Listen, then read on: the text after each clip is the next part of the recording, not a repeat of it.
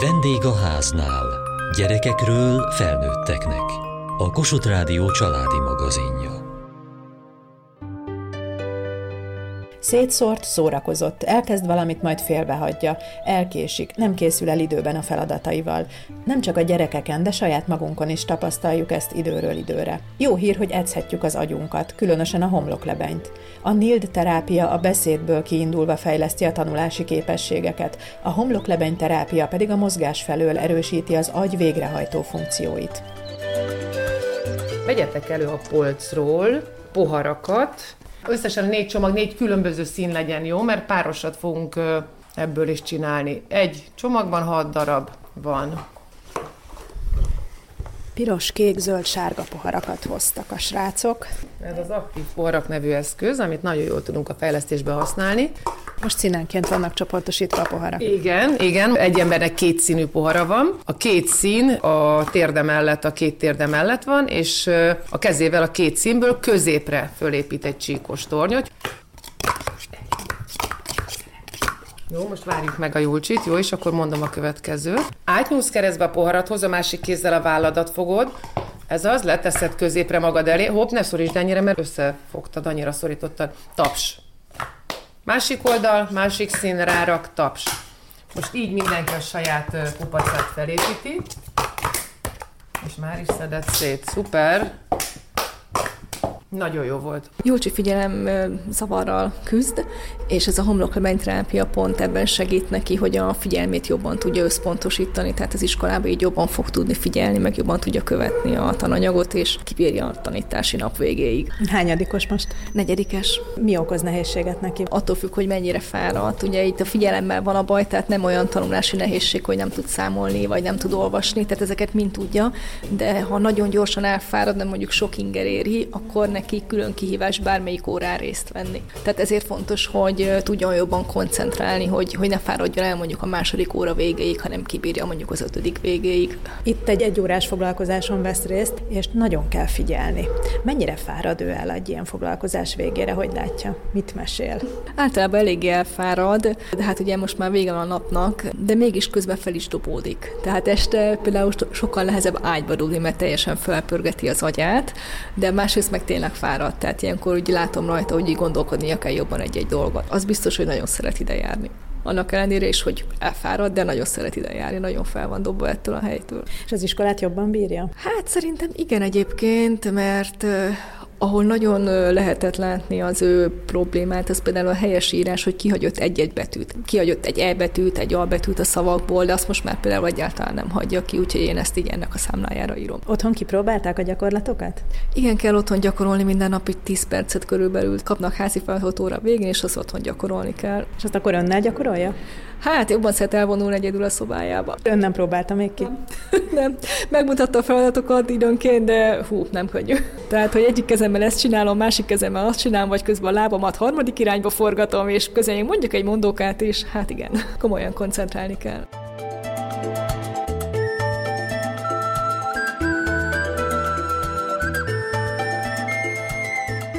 Sólyom Brigitta, pszichopedagógus, homloklebeny terapeuta. Miért van kitüntetett szerepe a homloklebenynek? A homloklebeny az a területünk, ami a humán specifikus, tehát ettől emelkedtünk ki az állatvilágból.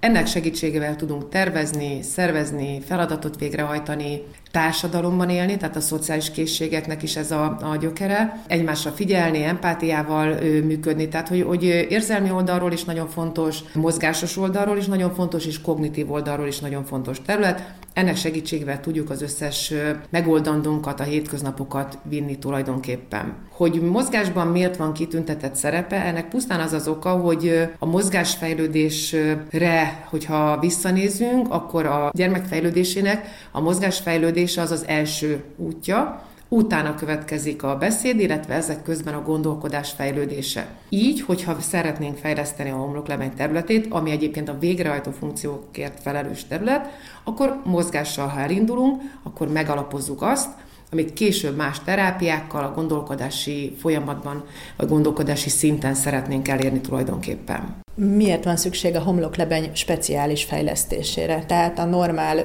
fejlődés már nem biztosítja ezeknek a funkcióknak a megfelelő kialakulását? Alapjába véve de. Csak arra nem elég, ahogy ma kéne, hogy működjünk ahogy ma kéne, hogy reagáljunk, ahogy ma kéne, hogy gyorsan döntsünk, ahogy ma kéne, hogy gyorsan szervezzünk dolgokat, ahogy ma több dolgot kell, hogy szervezzünk például egyszerre, tehát teljesen jól működik optimális esetben ez a terület, csak az igények iránta növekedtek meg meglehetősen hogyan lehet fejleszteni, és milyen korosztályoknál érdemes próbálkozni? Alapesetben, hogyha valakinek semmiféle handicap és elmaradása sincsen, akkor a mozgásos fejlesztésének a területnek egy jobb működést fog hozni, egy kevésbé megterhelő működést hoz az egyén számára. Hogyha ez a terület alul működik, ami elég ijesztően hangzik, de itt pusztán arról van szó, hogy azt fogjuk észrevenni, hogy a gyereknél vagy a felnőttnél nehezebben megy a szervezés, nehezebben tud elkezdeni, folytatni és befejezni dolgokat, kevésbé tudja a figyelmét fókuszálni, kevésbé motivált, Ezekben az esetekben például szintén ezekkel a gyakorlatokkal tudjuk stimulálni a területet.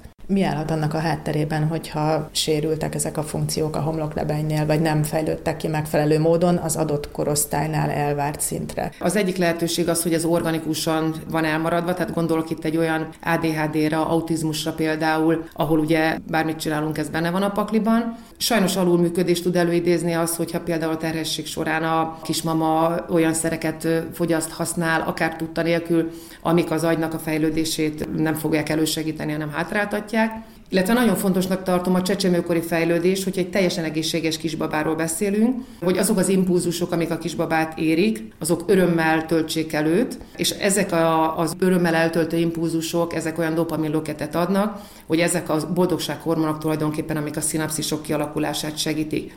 Így hát, ha valakinek egy egészséges, szeretettel teli légkör adatik meg csecsemő korában, körülbelül az élet első 18 hónapjáról beszél a szakirodalom, akkor itt működőképes lesz. Milyen típusú gyakorlatokról van szó, milyen eszközöket használnak? Alapjában véve a gyakorlatoknak az elemei nagyon egyszerű mozgásminták, Tulajdonképpen használhatunk eszközt is, de akár eszköz nélkül is végezhetőek a, a gyakorlatok. Az a lényeg a terápiának, hogy nagyon egyszerű mozgásmintákat, egymással összekombinálunk. Tehát mondok egy, egy példát, a sétálás az egy egyszerű mozgásforma, a tapsolás egy egyszerű mozgásforma. Hogyha ezt a kettőt különböző módon összekombináljuk, és esetleg még közben valamiféle kognitív folyamatot is végzünk, mondjuk soroljuk a hónapokat, állatneveket keresünk, emberneveket keresünk, akkor már három területet hoztam össze, és itt már megjelenik az, hogy automatikus területek összeszerveződnek egy más felállásban. Tulajdonképpen ez a lényege. Csoportos vagy egyéni foglalkozásokon érdemes ezt kipróbálni? Van, aki szereti az egyéni figyelmet, illetve azok a fiatal felnőttek vagy felnőttek, akik önfejlesztésként fognak bele ebbe a terápiába, ők szeretik az egyéni figyelmet, mert ilyenkor azért ez egy önismereti út is. Szintén vannak csoportos foglalkozások felnőtteknek és gyerekeknek is. Én azt gondolom, hogy ez az egyéntől függ, hogy ki milyen helyzetben tud úgy dolgozni, hogy a maximális figyelmét oda tudja tenni, és hogy a következő fejlesztési lépcsőfokot elé tudjam tenni, amit megugrik.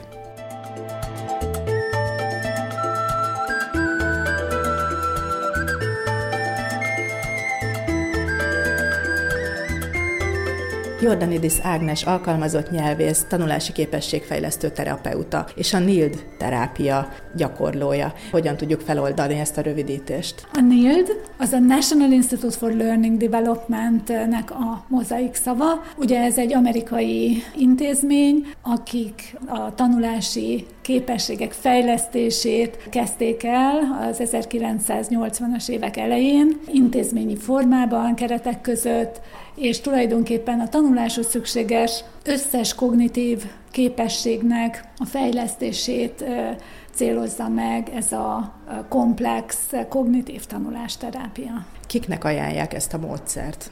Öt éves kortól bárkinek. Tehát maga a módszer úgy van felépítve, a technikák, a hozzátartozó eszközök, hogy a fejlettségi szint, illetve a korosztályra specifikus jellemzők megtalálhatóak benne. Miből áll maga a módszer? A korosztályhoz igazodva a kisgyermekeknél több a, a taktilis, mozgásos, vizuális feladat, nem hanyagolva el a nyelvi fejlesztést, hiszen az anyanyelvi és a nyelvi fejlődés az a, a későbbi tanulmányokat nagy mértékben befolyásolja. Vannak központi technikáink, öt központi központi technika, amelyek a legkomplexebbek. Ebbe beletartozik például a ritmikus írás, ami a kicsiknél elsődlegesen az íráskészségnek, a grafomotoros fejlesztést célozza, amellett, hogy igazából mindegyik korosztálynak a harmonikus agyi tevékenység működésnek a fejlesztése is a, a célja ennek a technikának. A vizuális technikák között megtalálható a mozaik, ahol egy képet kell kirakni, vagy másolás, vagy emlékezet útján, és ezek a képek egyre komplexebbek lesznek, olyan szinten, hogy felnőtteknek is kihívás. Vagy a nyelvi területek között, hogy hogyan hallja meg a hangokat, a hangok sorozatát, hogyan tud azokkal manipulálni, ezt hívjuk fonológiai tudatosságnak, aztán a szó elemzése, különböző absztrakt nyelvi készségek a felső tagozatban, mint szóanalógia, mondatok analógikus felismerése és kreatív újra formálása. Hogyan birkóznak meg ezekkel a feladatokkal a gyerekek? Azt figyeljük, hogy hol van a gyermeknek az aktuális fejlettségi szintje, és ahhoz képest mi magasabb szinten kezdünk el dolgozni, de csak úgy, hogy egy pici segítség legyen, hogy egy sikerélmény legyen így mindig a gyereknek, hogy olyan feladatot is meg tud oldani, amit egyedül talán korábban nem tudott megoldani. Csoportos foglalkozásokról van szó, vagy egyéni foglalkozásról? Alapvetően a NILT tanulásterápiát egyéni foglalkozásra szánták, hiszen ezeknek a gyerekeknek nagyon nagy szüksége van az egyéni odafigyelésre, hogy valóban megértse a vele dolgozó ember azt, hogy neki mire van szüksége. És végre megkapja esetleg azt az egyéni figyelmet, amit ugye egy nagy csoportban nem kap meg. Viszont lehetséges a kis csoportos terápia és fejlesztés is, és ott meg a csoportdinamika az, ami nagyon jól hat és fejlesztő a, a gyermekek számára. Mi a kiinduló pont az egyes korosztályoknál? Tehát mi az a szint, amitől el tudnak indulni? A kognitív funkciók skálája, ahogy mondom is, ez, egy skála. És bárhol be tudunk csatlakozni. Tehát nyelvi elmaradásnál, figyelmi funkciók elmaradásánál is be tudunk csatlakozni. Nem azt mondjuk, hogy na ez kifejezetten diszlexia terápia, bár a Nemzetközi Diszlexia Szövetség által akreditált terápiáról van szó. De nem kifejezetten diszkalkúlia mondjuk, ugye a számolási készségzavarnak a terápiája. Viszont mindegyik terület olyan kognitív funkciókat igényel, amit mi fejlesztünk. Tehát bármilyen probléma van, bárhol van elakadás, tudunk segíteni. És mivel egy skáláról van szó, akár tehetséggondozásra is alkalmasak a technikák és az eszközök is.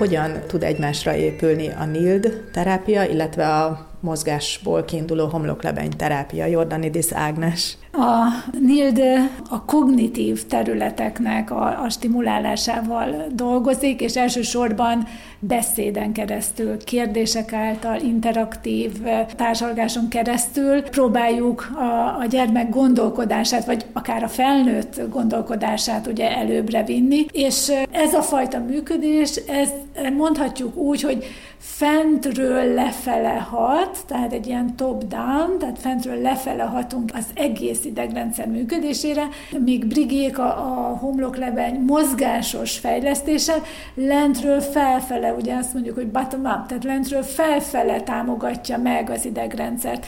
És szerintem ez a nagyszerű, hogyha a, a két módszert együtt alkalmazzuk, akkor tényleg egy, egy, egy komplex fejlesztést kap az idegrendszer, és ez mindegy, hogy egy kisgyerekről van szó, vagy egy felnőttről, vagy egy, egy sztrókon átesett, felépülő idegrendszerről, vagy már a demencia határán levő személynek, az idegrendszerének a karbantartásáról van szó. Hogyan döntik azt el, hogy valakinek a mozgásos út, vagy a beszédes út, a verbális út lesz a legmegfelelőbb vagy a leginkább hatékony. Sólyom Brigitta, pszichopedagógus, homloklebeny terapeuta. Nem tudom, hogy értesz ezzel, de én ezt nem döntöm el, mert én minden órán mind a kettőt csinálom. Tehát az én óráim úgy néznek ki, hogy elindítjuk a mozgásos útot lentről fölfelé, amikor egy valamiféle éberségi állapotot elért a gyermek, akkor pedig elkezdem a NIL tanulási technikákkal bombázni. Tehát én nem tudok olyan részképességfejlesztő foglalkozást elképzelni, amit nem mozgással kezdjek, és ne gondolkodással fejezzek be. Akár idős, akár gyerek, akár ovis, én azt gondolom, hogy ez, ez, így, ez így működik, és így igazán hatékony a működése. Én maximum csak tényleg nagyon speciális sérüléseket tudok elképzelni, tehát mondjuk egy látássérültnek természetesen másfajta feladatokat adunk, de hogyha nem ennyire specifikus sérülésekről beszélünk, akkor teljesen egyetértek én is Brigivel. Egyébként a NILD maga egy mozgásos fejlesztéssel kezd, amit korábban elmondtam, ez a ritmikus írás, és mi is azon vagyunk, hogy gyakorlatokban minél több mozgást belevigyünk. Tehát, hogy amikor a gyermek mondjuk már eleget ült, akkor mi is fölállunk, és például egy nyelvi gyakorlatot, egy fonológiai tudatosság gyakorlatot mozgásra teszünk rá. Milyen arányban fordulnak elő az egyes korosztályok ezeken a terápiákon, mondjuk a homloklebeny terápián, tehát a mozgásból kiinduló, vagy a mozgást hangsúlyozó terápiánál? Nekem most az a meglátásom az elmúlt 4-5-6 év alapján, hogy Körülbelül a harmadik osztályban jön el az a tanulásban az a szint, ahol a gyerekeknek automatikus készségszintre emelkedett dolgokat, írás, olvasás, számolás össze kell kombinálniuk. Tehát itt jelentkeznek az első igazi nehézségek, ez olyan ugye 9 éves kor körül van. Sok ez az életkorú gyermek, aki megkeres. A következő szűk keresztmetszet az a 7.-8. osztály, amikor felvételére készülnek a gyerekek. Ugye az iskolai tananyagban egy balagyféltekés táblázatos információbeviteli mód van, viszont a felvételvizsgán egy jobb féltekés információ kiadási kompetencia alapú mód van, így hát a gyerekeknek a gondolkodását egy kicsit át kell variálni. Ezt is meg tudjuk csinálni a terápiával. A következő korosztály az a nagy kamaszkor, tehát ez már 18-19-20 éves kor, ők többnyire már önként veszik észre, hogy nehezebb az egyetem, nehezebb a főiskola, lassabban megy, nem tudok figyelni, akkor ők megjelennek, és a legújabb 4-5 éves hullám az, hogy olyan 30 körüli fiatal felnőttek, akik úgy érzik, hogy nagyon sok energiába kerül nekik az, hogy azt a szintet teljesítsék, amit elvárnak tőlük, ennek megsegítésére szoktak általában foglalkozásokra jönni. A NILD terápia esetében hogyan alakul ez az érdeklődés? A NILD terápia talán annyiban különbözik kifejezetten a homloklebeny terápiától, hogy mi ugye a kognitív funkciókat fejlesztjük, és a kognitív funkciók közé azért nem csak a végrehajtó funkciók tartoznak, de mi az észlelésnek a pontosításával, vagy az auditív észlelés, az auditív feldolgozásnak a pontosításával is foglalkozunk, tehát ezért mi azért már nagycsoportos gyerekekkel is tudunk foglalkozni. Kifejezetten nyílt tanulásterápiára felnőttek közül inkább csak azok jönnek, akik még tanulnak, tehát mondjuk egyetemisták vagy gimnazisták.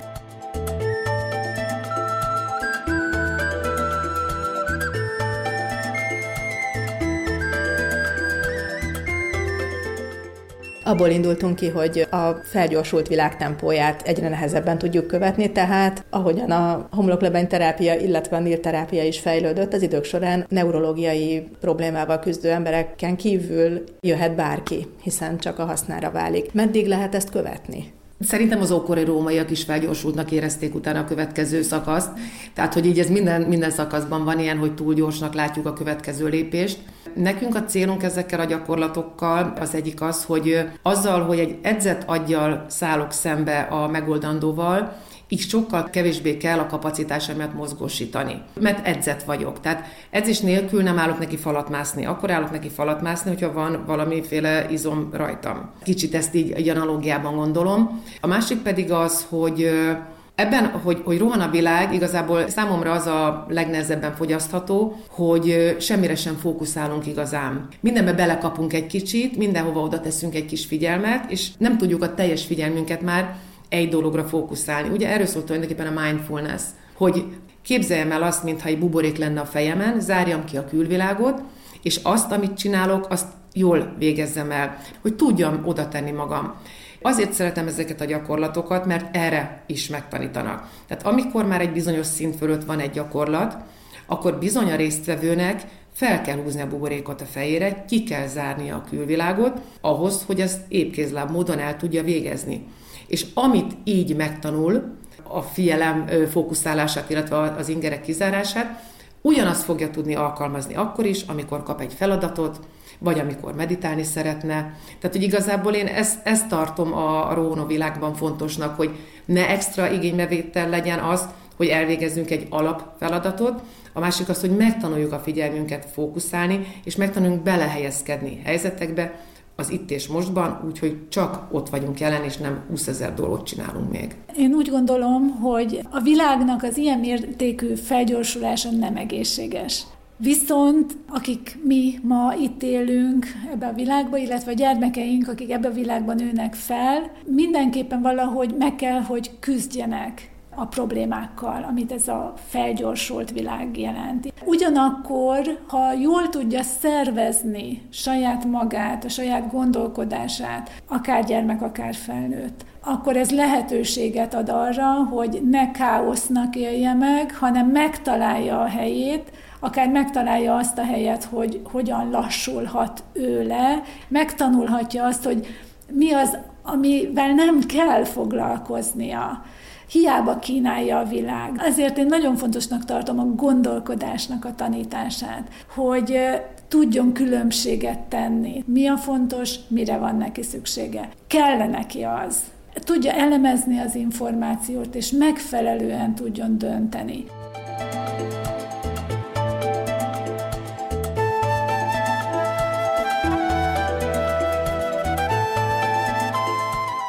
Mai adásunkban a NILD terápiát és a homloklebeny terápiát mutattuk be, amelyek segítségével hatékonyabbá tehetjük egész életvezetésünket. Kövessék műsorunkat podcaston, vagy keressék adásainkat a mediaclick.hu internetes oldalon.